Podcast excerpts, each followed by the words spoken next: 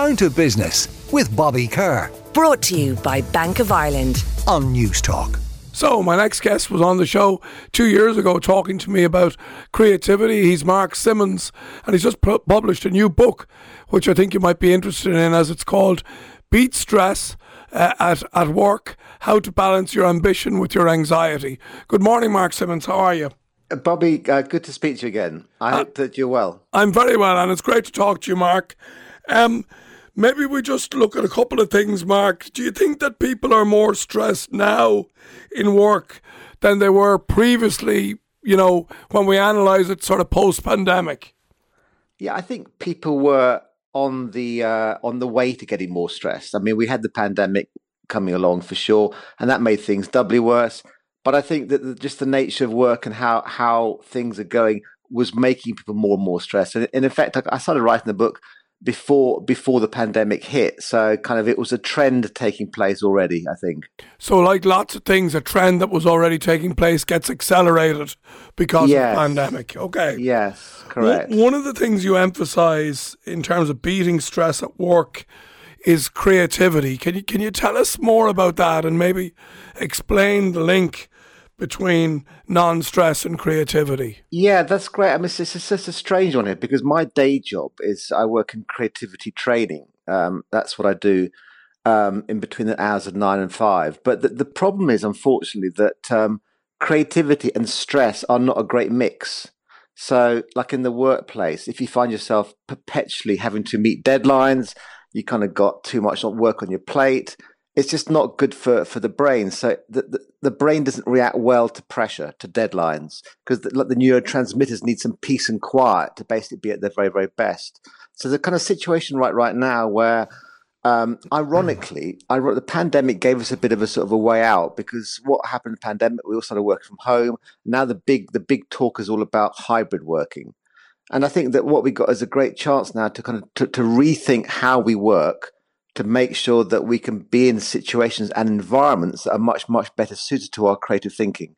So so right now it kind of pains me that our our government are basically trying to persuade everyone we must go back into the workplace as it was in in in sort of yesteryear.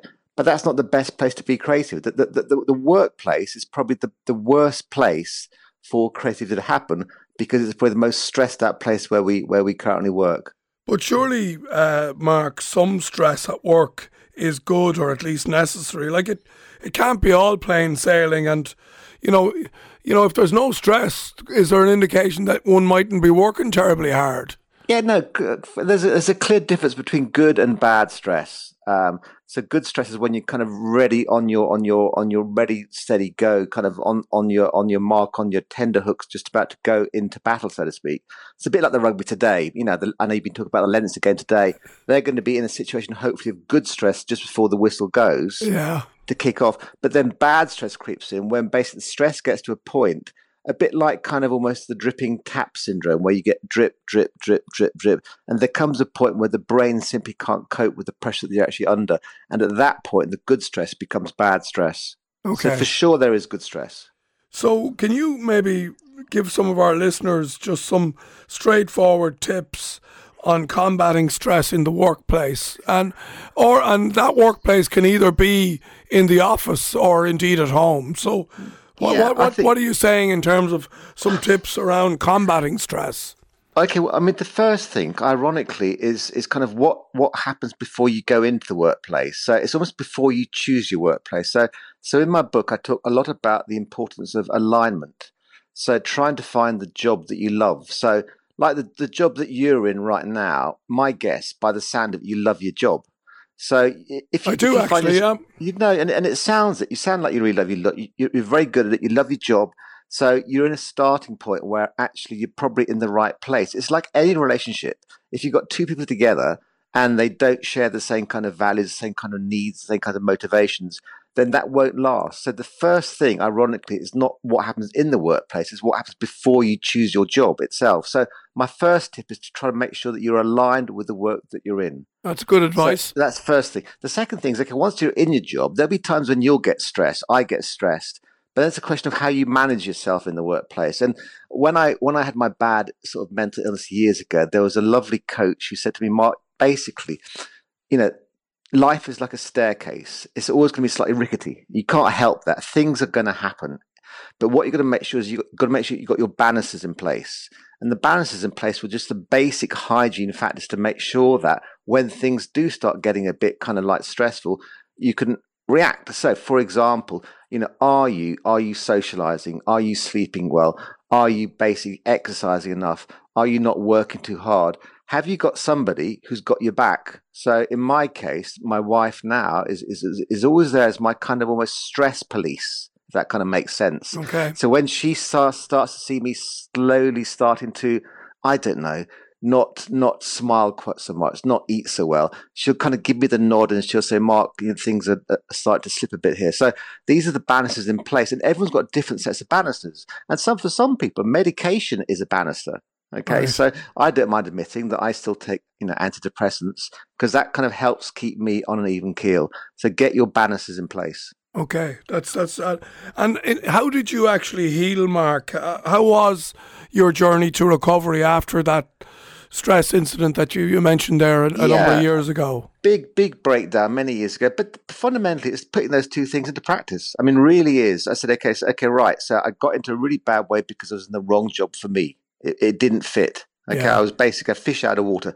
So I found the work environment that worked for me. And then forever since, I kind of made sure that I got my balances in place and I kind of revisit them. So, you know, it's, it's those two things side by side have meant that um, it's not recovering. You're never cured necessarily from mental illness or from stress. You kind of, I've always going to have underlying anxiety. Okay, that's that's my mental disorder that I've got. Yeah. Most people have got something, so it's a question of how you best manage it. So that's why the, the subtitle of the book is how to balance your ambition with your anxiety, Yeah. because we all want to do well, but we all might have a little bit underlying anxiety. Just finally, can I mention you mentioned what you call the worry gene, and I know people who maybe have this where they, you know, they worry unnecessarily sometimes about stuff.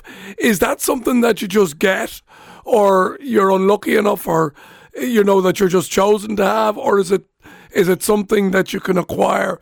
What's your thoughts on that? Well, my, yeah, that's a good question. But the worry gene you won't find in- any medical dictionary, by the way. That's of my way of talking. But I think a lot of us basically are natural, naturally anxious people.